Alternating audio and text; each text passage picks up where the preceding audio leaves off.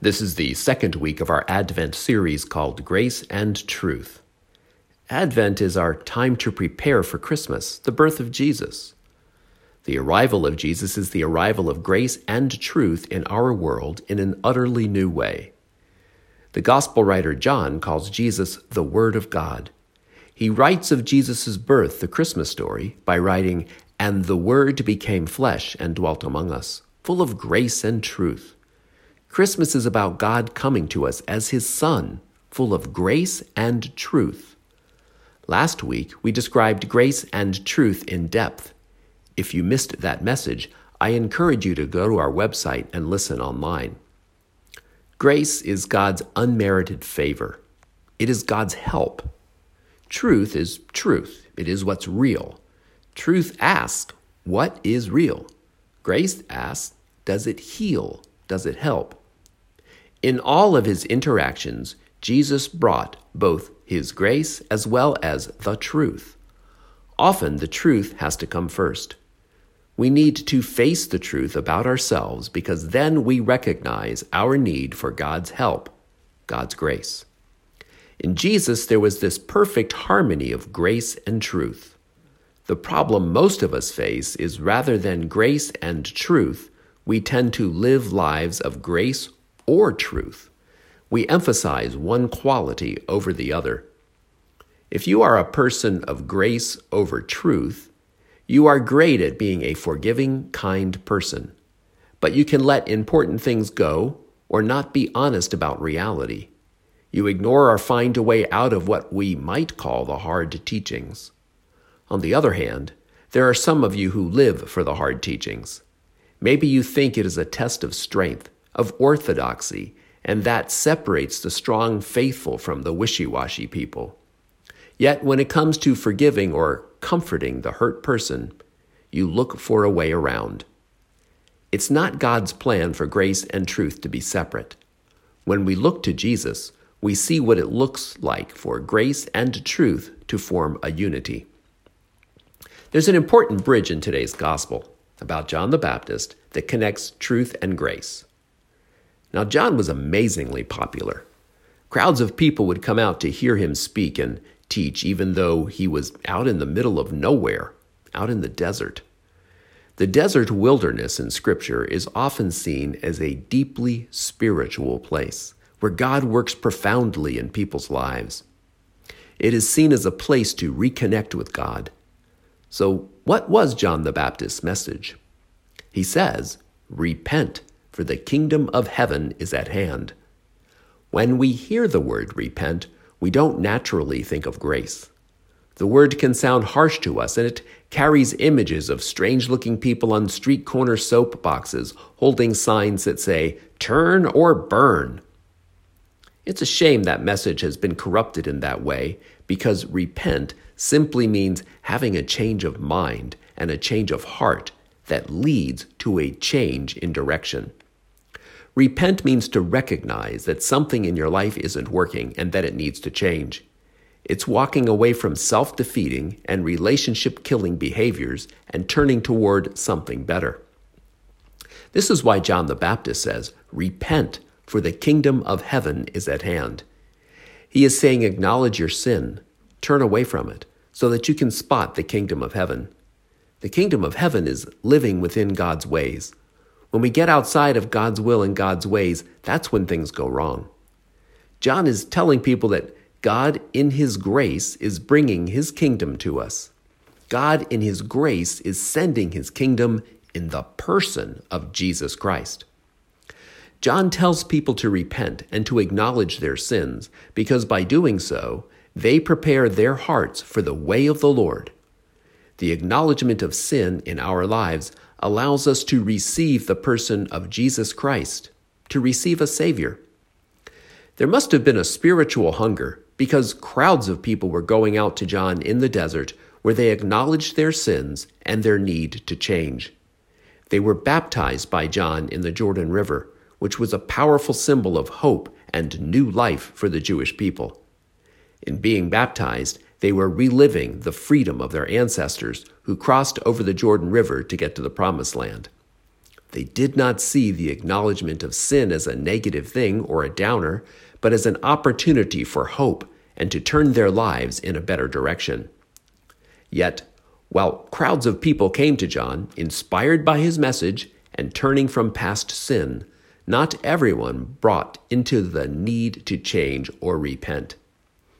The religious leaders came to the baptism, but they were not baptized. They didn't think they needed to repent. They didn't buy into it. And so John the Baptist has some harsh words for them. He calls them a brood of vipers.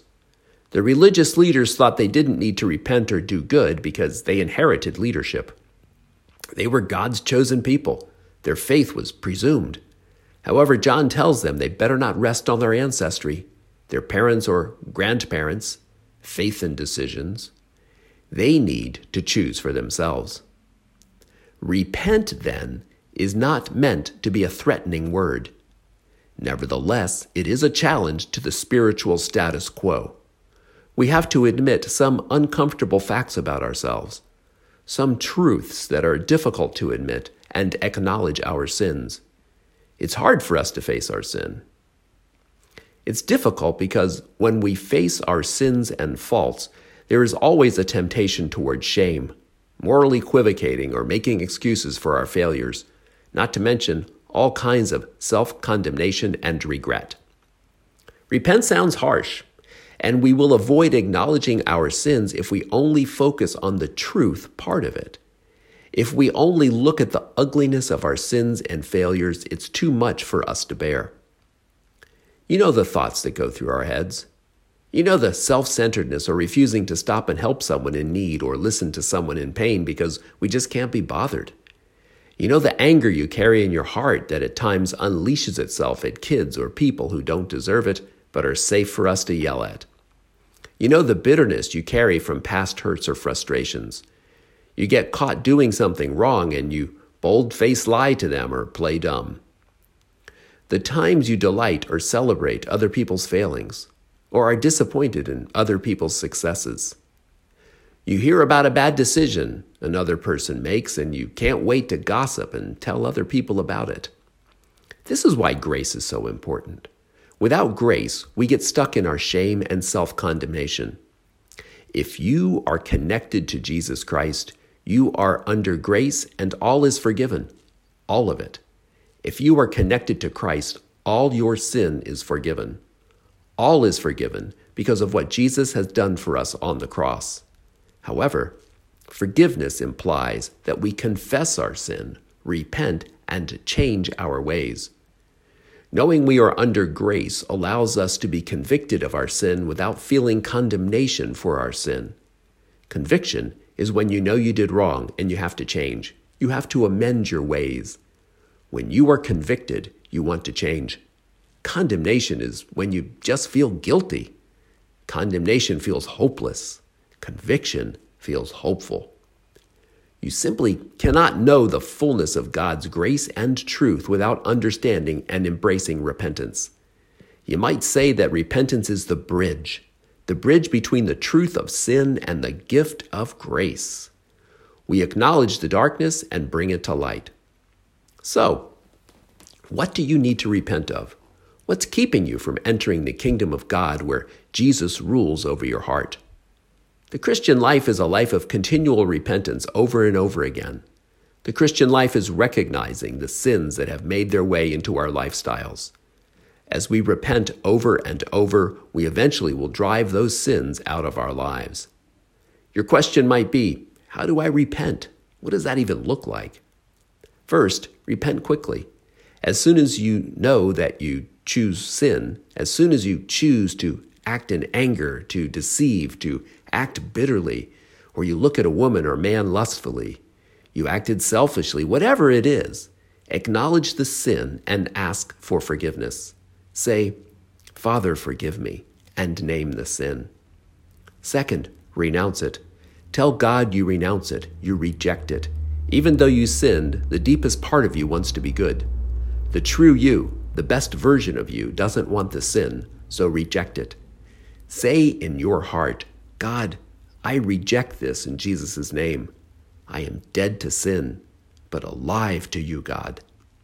Third, go to confession periodically. While we can and should repent in the moment, confession brings a special kinds of cleansing to our souls that we need. Confession is a great gift to you from Jesus. We offer confession every Saturday afternoon from 3 to 5, and we will have five additional priests here to help you with confession the evening of December 11. If you've not been to confession in a long time, don't worry, we will help you. As we repent and turn to God, receiving more of His grace and truth, we bring more of Christ into the world. Repentance is true and beautiful life change.